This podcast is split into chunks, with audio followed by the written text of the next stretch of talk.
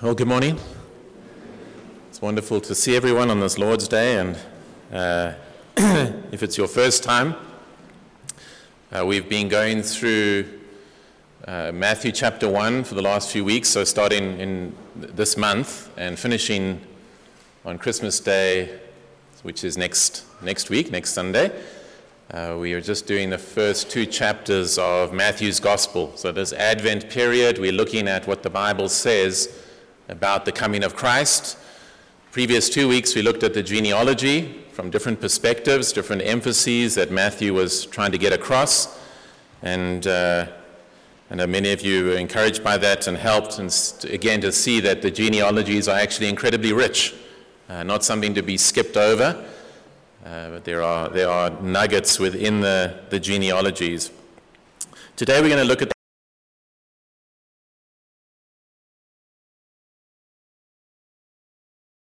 18 through 25, so I'm not going to read it because it was, was already read for us. Uh, and this section looks at the, the, the, the coming of Christ and, and what happened, the conception of Christ from really the perspective of, perspective of Matthew, which is quite different.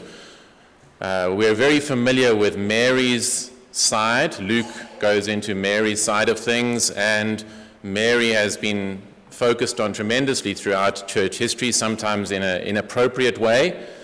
Uh, but it is right that we honor her. She must have been an amazing woman and uh, suffered many things. And, uh, but we're familiar with Mary's side. You can go and Google carols and see how often Joseph is mentioned. Uh, not, not very much. Okay? Uh, we don't really think much about Joseph, and the scripture doesn't mention a lot about him, but Matthew here comes at the coming and the announcement of Christ and the conception of Christ from, Ma- from Joseph's perspective. And so I want us to look at this passage under three headings, and they all begin with D. So, uh, decent, disrupted, and delivered. Decent, disrupted, and delivered and they're all about uh, Joseph. So look at verse 18. It says, uh, Matthew says this Now the birth of Jesus Christ took place in this way. So Matthew is, is after the genealogy, he's now going to say, This is how the birth of the Lord Jesus Christ took place. Which seems sort of a strange thing to say. Like, uh, and, you know, why do you have to tell us about the birth of someone? That's pretty common.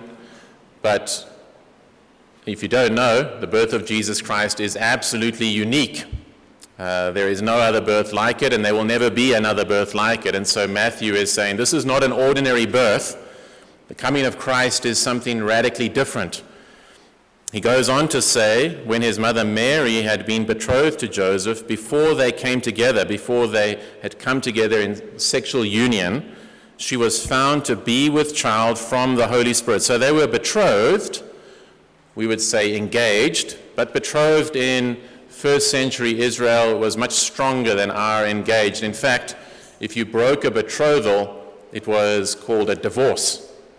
Okay, so it wasn't the same as if today, if people are engaged and then they say, No, I, I, I want to put a stop to this, we would not say, Oh, you've divorced that person. But in first century Israel, when, when they were betrothed, there was sort of a, a year period in which the, the groom would go and prepare a home for his wife, and then she would obviously keep herself and wait. And, and, there's lots of parables and stories in the scriptures that flesh out what this looks like. And then at a certain time, he would go and fetch her, and then there would be the, the marriage feast, the celebration, and he would bring his wife to his home that he spent the last year preparing for her.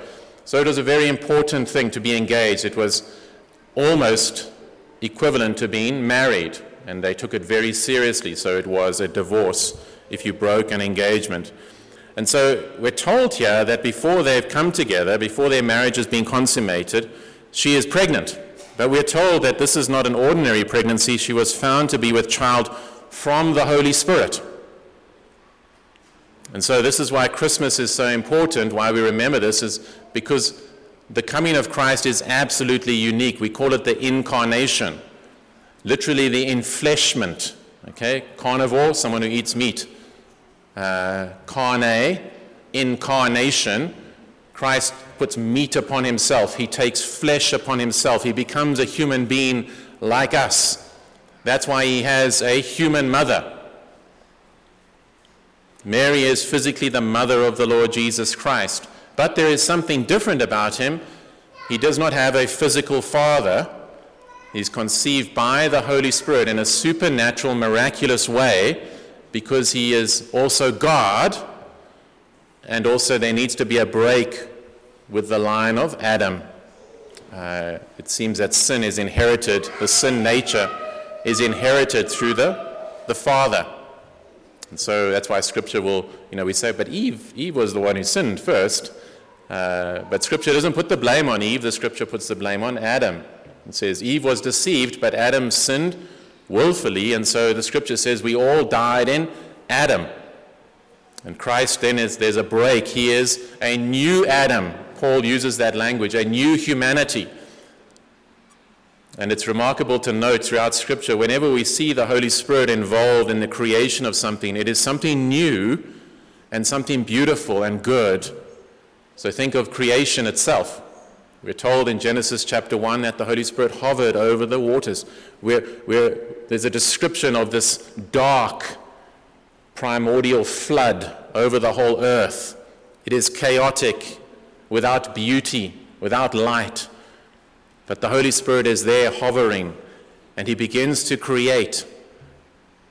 And every day we're told it was good, it was good, it was good. He creates something beautiful. And then sin enters in, and then again we see the flood going back, this process of decreation, returning things to Genesis chapter 1. But then again, uh, in your Bibles it will say the wind, uh, wind blew. But in Hebrew and in Greek, uh, the word for wind and spirit is the same ruach in Hebrew and pneuma in, in Greek. And so, again, the Holy Spirit is there and brings order and beauty again, starts off again, a new creation. And here we see, we see the Holy Spirit hovering over Mary, conceiving something new, something glorious, in fact, a new humanity, what the church fathers called the third race neither Jew nor Gentile, but Christian. Start of something new. And then we see later on in Acts, the book of, uh, the book of Acts, at the day of Pentecost, the Holy Spirit creates the New Testament church, doesn't he? Uh, and if you, when, you be, when you're saved, it's because of regeneration. The Holy Spirit has made you spiritually alive uh, and created something new in you. You're a new creation.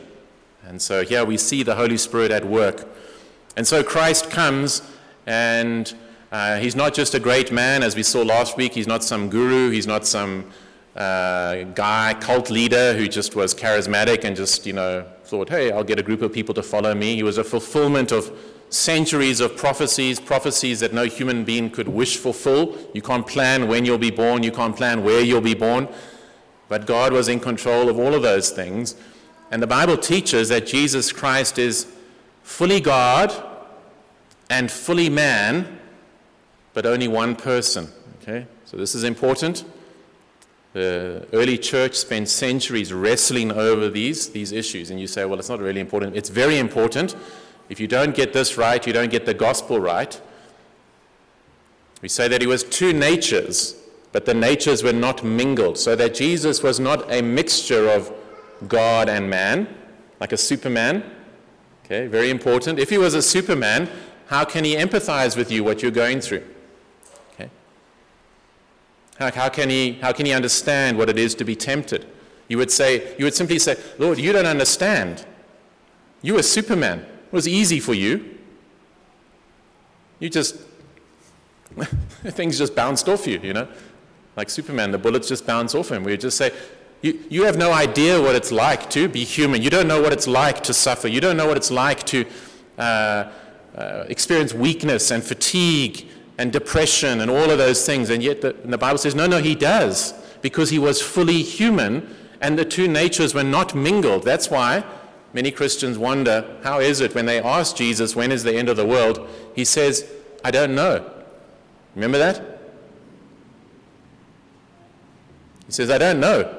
You say, wait a minute, I thought he was God. Surely he knows everything. No, in his human nature, he did not know. As God, he knew perfectly, but because the natures were not mingled, he didn't tap into his divine nature so that he truly knows what it is to, to be like you and me.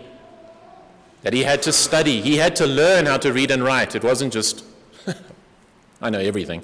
Uh, he had to learn, he had to grow. Luke tells us he grew in stature, he grew in favor, he grew in understanding. Now, that's a tremendous encouragement. Uh, it should be, because it means when you pray to him and say, Lord, I'm going through this, the writer of Hebrews says he knows, he understands. Okay? We know that. We know that feeling. When you talk to someone who hasn't a clue what you're going through, you know, people are very, can be very flippant. Well, just pull yourself together, man. I always get afraid when, when uh, I hear people say that because I think the Lord is going to take you through something. So you learn not to say stupid things like that. okay? So don't say that. You might think it, control yourself. Uh, but when you meet someone who has you know, when someone has lost a parent, for example, and then you meet someone who says, I've also lost a parent, I know what it's like, or a loved one, or a child, or whatever it is, there's a connection, isn't there? And so it is in the gospel that there is a connection with our Savior because he was fully human. And yet he's much more than that, he is fully God, so he is able to save us. And so the coming of Christ is not an ordinary conceptional birth, it is supernatural. And then look at this, verse 19. And her husband Joseph, being a just man and unwilling to put her to shame, resolved to divorce her quietly. Now, the Bible, in many places, does not go into detail, it will just say things. Um, but we can use a bit of poetic license, I'm sure. Can you imagine? I don't know how Joseph found out if Mary came to him and said, You know what, Joseph, I'm pregnant, but it's by the Holy Spirit. What did that conversation go like? What are you talking about, Mary? Uh, uh, I'm not an idiot. Uh, it must have been incredibly painful. Maybe, maybe she started to show, and people were saying, wait a minute, what's going on here? But look at how he responds. He's a just man. The NIV translates it like this because Joseph, her husband, was faithful to the law and yet did not want to expose her to public disgrace, he had in mind to divorce her quietly. Now, just something that we can learn here from Joseph. He's wrong. He's wrong here in this situation, but his principles are right. Something for all Christians. Notice that he does not uh, say, ah, oh, it doesn't matter. Uh, you know, if she had really sinned, he doesn't say, ah, oh, it doesn't matter, don't worry about it. He is faithful to the law. He knows that there must be boundaries and consequences to sin. And yet, justice is always, should always be mixed with mercy. Notice how he, he says that he doesn't want to put her to shame, he doesn't want to destroy her.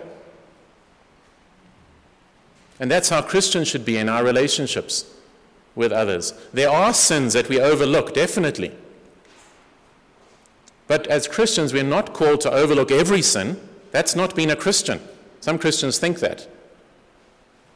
You never confront sin in anyone or any situation, you just keep quiet and that's the end of it. That's, un- that's not right. We are those who love God's law and are faithful to his law. But if we're vindictive and nasty and vengeful, that's ungodly. We might be right with respect to the law, but notice how he responds graciously. Okay. So always remember that justice and mercy going together. Okay? And of course, we see that in the cross most perfectly. And so he was a decent man, a righteous man, one who followed the Lord. But, verse 20, as he considered these things, behold, an angel of the Lord appeared to him in a dream, saying, Joseph, son of David, do not fear to take Mary as your wife, for that which is conceived in her is from the Holy Spirit. So the next point is disrupted, okay?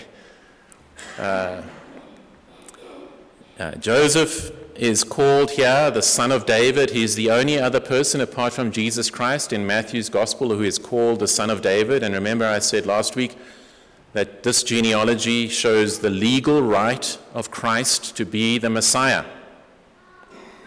He had to come, he had to be adopted by Joseph. Remember, adoption means you gain all the rights and privileges okay, uh, of, the, of the, the father. You're given the name, you're given everything. And so he is legally, Jesus Christ is legally the Messiah from the, the son of David, from the line of David. But his whole life is now disrupted. Can you imagine? Uh, you know, I don't think Joseph in his wildest dreams ever thought this would be his life. I'm sure he had planned out a lot of things.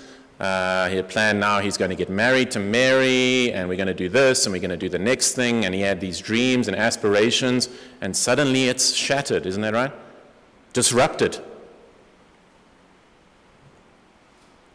And that is true of every Christian. The coming of Christ, what is remarkable in the Gospels is that the coming of Christ brings suffering, brings shame, even murder of innocent children. You see, the coming of Christ disrupts the world. It's not what we would expect. We would expect, well, if the Messiah comes, everything's going to be wonderful. Okay? Those of you who are Christians who have been following the Lord Jesus for a period of time will know that Christ has disrupted your life. Okay? We sang it the last song, didn't we? Crossed all the fair, all my fair designs. It's Old English, all my fair plans. All my plans. Okay? He's crossed them. All his desires. What did he what, what, did he expect? You know, walks on the beach. I don't know what what he was what was he thinking? Uh, all the plans that he had. Um, and now the Lord says to him, Do not be afraid. Okay. And it's very interesting. Every announcement of the coming of Christ, the angels say this. They have to say this Do not be afraid. When the angel Gabriel comes to Mary, Luke 129, she was greatly troubled at the saying and tried to discern what sort of greeting this might be. And the angel said to her, Do not be afraid. When the angels come to the shepherds to announce the coming of Christ, an angel of the Lord, this is Luke 2, verse 9, an angel of the Lord appeared to them, and the glory of the Lord shone around them, and they were filled with fear. And the angel said to them, Fear not. And here the angel comes to Joseph and says, Do not be afraid to marry Mary. Okay? So, what I want to say to you, the application here is and you can go through the scriptures. The fundamental, one of the fundamental emotions, whether the Lord is drawing you, maybe you're not yet a Christian, but the Lord is drawing you, you will experience fear about becoming a Christian. And even once you're saved, fear is a real thing. Maybe it's fear of if I become a Christian, what will my friends say? Can you imagine Joseph's mind? What is everyone going to think? Remember, he didn't live in a big metropolis. He wasn't in Rome where nobody knew anyone. He was in a little village, Nazareth.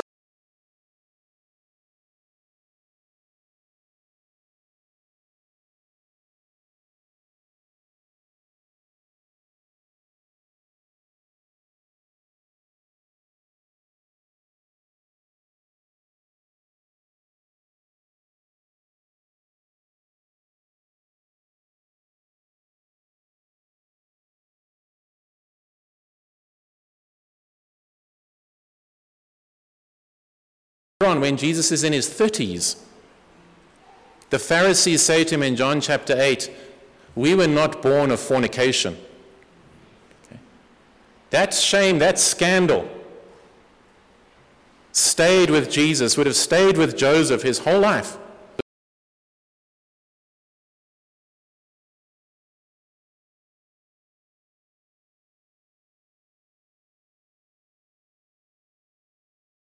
Anymore. The cost, the fear. And that's why the gospel over and over again says,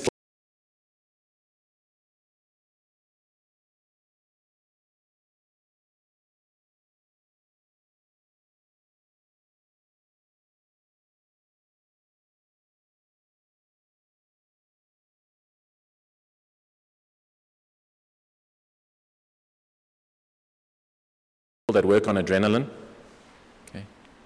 You see them for like two days, no sleep, millions of messages, and then they collapse. You never see them for two weeks, then they're back again. That's not how you're going to win a marathon. Okay. It's in it for the long haul. Sometimes in the Christian life, you'll just be crawling. Okay. Sometimes you'll just lie down. Okay. uh, but you carry on. And nowhere does the promise say, don't worry, it's, it's easy, it's going to be great. It's, it's don't be afraid. Okay. Go, go this way, I will be with you. That's the promise. Not, I will make it all go away, but I will be with you. And so, if you're not a Christian, Christ is worth it all, I guarantee that, but don't let, don't let me deceive you. Your life will be disrupted. Some of you, your parents will, will reject you, your children might reject you, your work colleagues might reject you. Uh, there are costs to all of these things. What does it mean to be a wife, to submit to a husband? Why does the scripture say, Wives, don't fear? Because that's a fearful thing. Peter says that. Don't be afraid. It's a frightening thing. Young people, don't be afraid. To be mocked at school, to be mocked at varsity, to be rejected, to th- those are those are horrific things. But he is worth it. And so your life will be disrupted, but it will come to an end. It is worth it all. Christ is worth it all. Uh, anything of, of real value in our lives uh, gains that value through the cost, isn't that right? Uh, if, you, if you work hard for a save up for a vehicle, that's much more precious and valuable than if it was just given to you. If you work hard in your career, you work hard at uh, your health, whatever it is, those things, the, the results are, are worth the hard work. And so, infinitely more with Christ. Now, you're not saved by hard work, you're saved by trusting in the Lord. But when you truly trust Him, means you will follow Him. The angel says this, verse 21 She will bear a son, and you shall call his name Jesus, for he will save his people from their sins. And all this took place to fulfill what the Lord had spoken by the prophet. Behold, a virgin shall conceive and bear a son, and they shall call his name Emmanuel, which means God with us. When Joseph woke from sleep, he did as the angel of the Lord commanded him. He took his wife, but knew her not until she had given birth to a son, and he called his name Jesus. Isn't this remarkable? This is our last point delivered. What incredible faith. He believe, the angel comes and declares and says, This child is, don't be afraid to take Mary. This child is of the Holy Spirit. She hasn't committed fornication. And this son, look at what the, the angel says. You shall call his name Jesus, for he will save his people from their sins. Throughout the Old Testament, we see that God is the one who will save his people. Okay? It is God who saves his people. He uses judges and all of those things, but we're always told God saves his people. And so when we come to Jesus Christ, we're not told that Jesus, God will use Jesus to save his, his people. We're told that Jesus will save his people. Jesus Christ is God. He is the deliverer, He is the one who will save His people. And the Jews expected a political savior. That's what they wanted. And so it is startling that the angel says he will save his people from what? Their sins. He will save his people from their sins.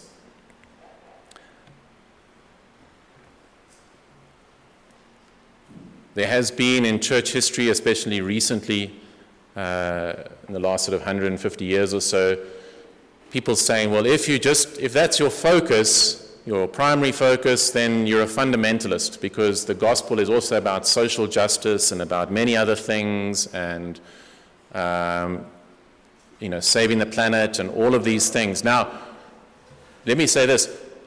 As Christians, if you love the Lord, that's going to affect how you live.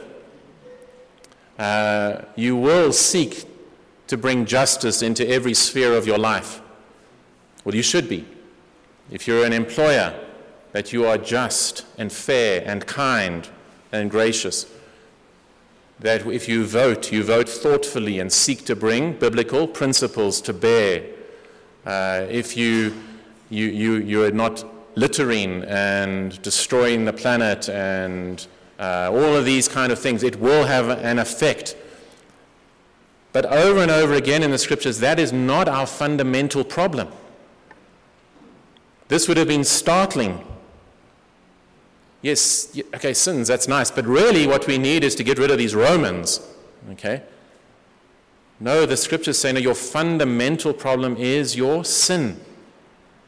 It separates you from the Lord. Okay? That we have sinned against a holy God. That we've broken his commands. We've sinned not, not just against one another, and we're all image bearers, we've sinned against God blasphemed his name, dishonored him, not given him the respect that he deserves. And so Christ comes to atone for us, to, to, to pay the price for our sins so that we can be set free. And, and Joseph believes it. Okay? Now, you know what many people would say? So, you know, what does Joseph believe? Joseph believes that this really is a, a virgin birth that the conception of Jesus Christ is a supernatural act of the Holy Spirit. Modern secular people would say, shame. Those poor, superstitious, gullible people back then, you know, rural area people, they're so superstitious. Uh, they, they, they don't understand science. Uh, they, they don't understand these things. They don't, they don't realize that uh, there are laws of nature and all of this kind of thing. Well, uh, C.S. Lewis writes in his book, God, God in the Dock. Okay, the dock is a, I don't know if we really use it much now, but it's, it's, it's the, if, you were, if you were going to court and you were in trouble, you'd be put in the dock. Okay? And what C.S. Lewis was getting at with that title is, you know, for centuries, we were the ones in the dock. Okay? We were guilty, and the big problem is we need to figure out how can we how can we pay the fine?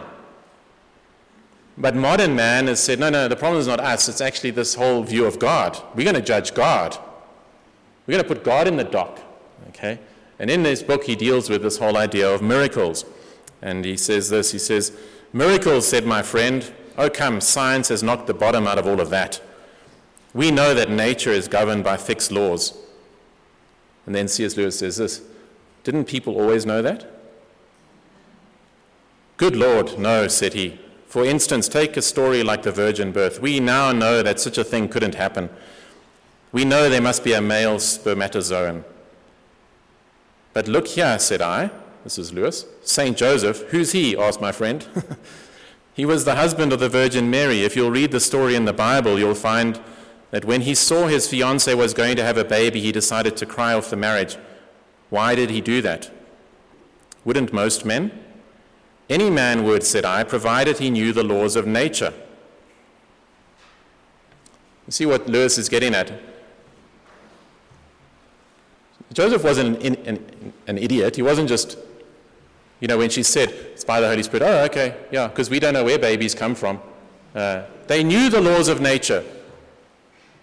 You can't use that argument. They were just dumb and pre modern and all of those things. No, they understood. They just believed there was something more than the natural realm. They understood that there was something beyond this realm.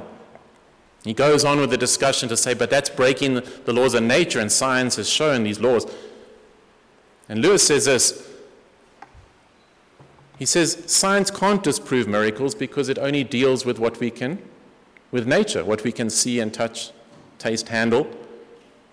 It can't, Miracles wouldn't be miracles if they happened all the time, isn't that right? It would be something we could study. Miracle, by very definition, is something where it's an interference in the natural realm. Science can only tell us what ought to be. not what always is. And he uses this great example. Uh, C.S. Lewis, he says, uh, because his friend says, No, no, you, you, are saying it's like breaking the laws of mathematics, saying 2 plus 2 equals 5.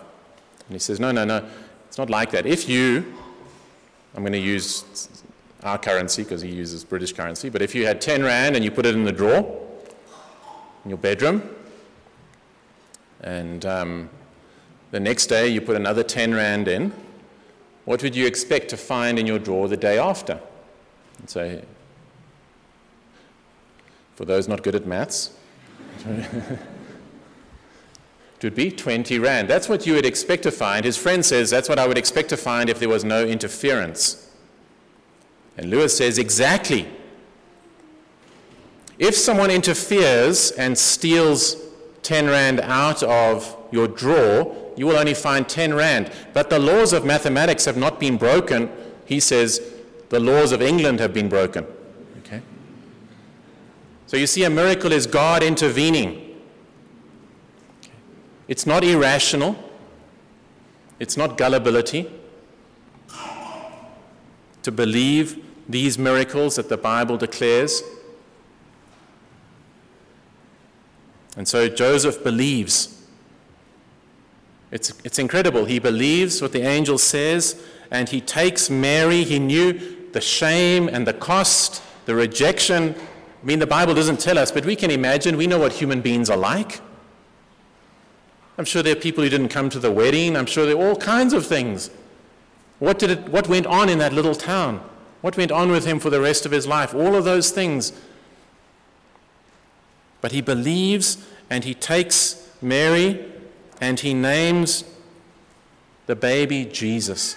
You see, one of the rights of a father, even those who adopt babies is they get a right to name their child, isn't that, isn't that correct? It's, it's, it's your child. You will name it. Naming is very important in Scripture.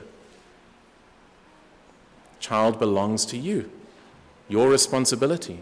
And yet he loses that right. This is not your child. This is the Son of God. And this will be his name Jesus because he will save his people from their sins. He is the Savior. And he is Emmanuel, we're told as well, God with us. So if you are a Christian, rejoice in that. Your sins, your fundamental problem has been dealt with. And expect disruption in your life. It's going to happen. Okay? Don't give up. Endure to the end. If you're not a Christian, you're afraid. That's okay. It's throughout the Bible, fear is a real thing. If you're not afraid, if you think, oh, this sounds fantastic, I think I'll do it, I'll give it a go, you don't understand. There should be fear. What will my spouse think? What will all my clever, sophisticated friends think? But he is worth it. Okay? He is worth it, and you receive eternal life and your conscience clear that all your sins are forgiven that you are right with your Creator and you have the gift of eternal life. And so don't, don't put off. Come to Him and be delivered like Joseph did. Amen. Let's, let's pray.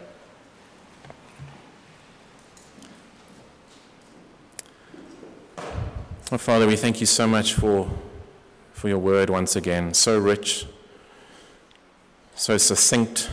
Just a few verses, and yet so much, so much meat here, Lord.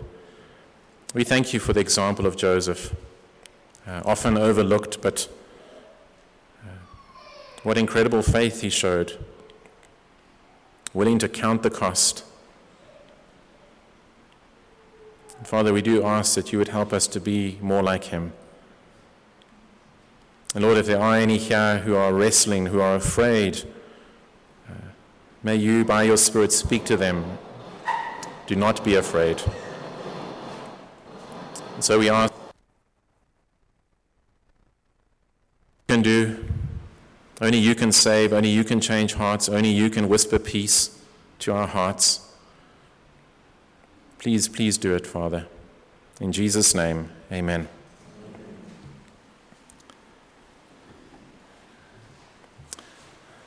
As you can see, we're going to have communion this morning.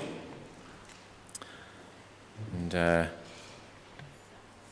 just a reminder communion is for those who have put their trust in the Lord Jesus Christ. And uh, it is a, a meal, a, a symbolic meal, but uh, that does not mean it has no real substance or meaning to us. Uh, it is not purely symbolic. Those who eat and drink by faith are actually fed spiritually, are actually strengthened. We say it is a means of grace, a way that God uh, gives us grace to run this race. And so, meals in the Bible are very important, and there are many uh, facets to this meal, many ways that we could come at it. So, of course, meals are there to sustain us. Okay, without food, we die.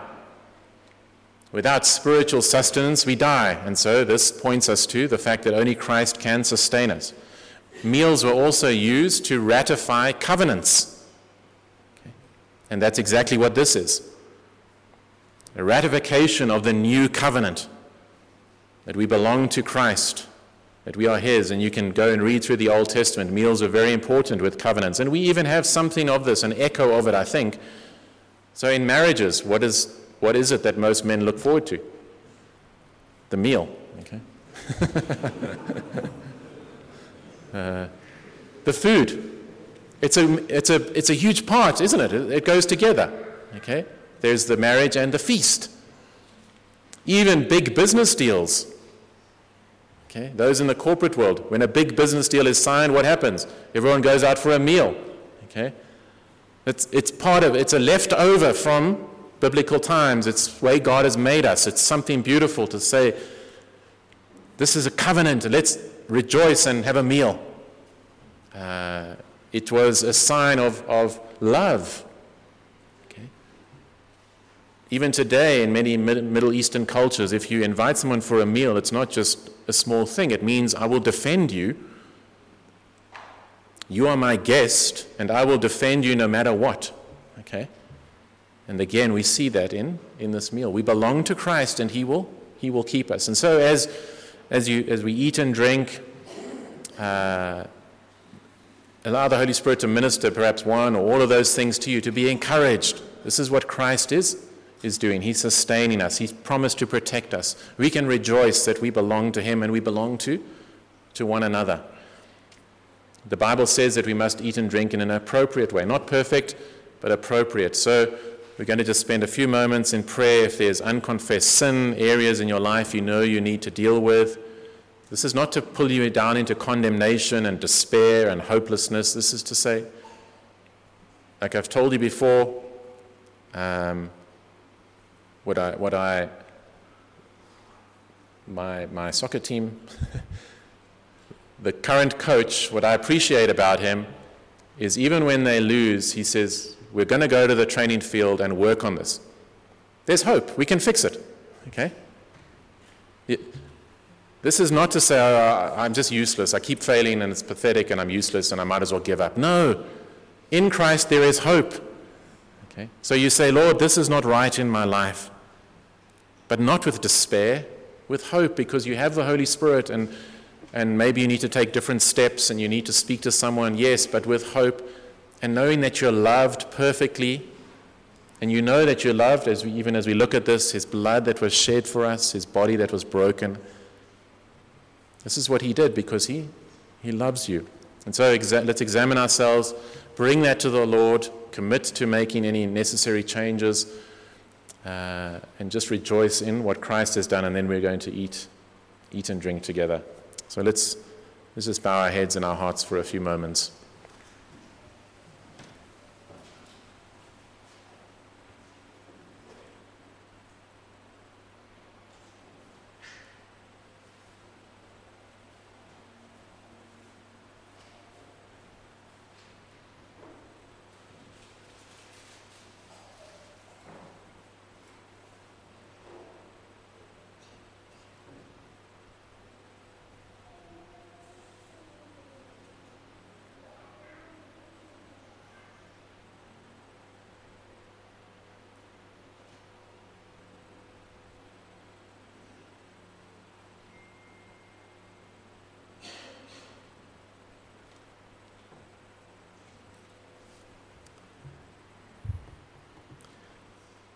Father, we again say thank you for this communion meal. Thank you for what it symbolizes that you sustain us, that you will protect us, that we belong to you, that we are your people, that we belong to one another, that we are one body. And so we ask that you would help us to eat and drink by faith, trusting in you. The opposite of fear is, is faith. Um, please, please quench those fears. Please remove them and increase our trust in you, Lord. And so we ask as we eat and drink that we would be strengthened, that we would love you and love your people a little bit more, and be changed a little bit more into your image, Lord Jesus. And so we ask that this bread and, and grape juice would now be set apart for holy use. In Jesus' name, amen. I ask the stewards to, to come forward.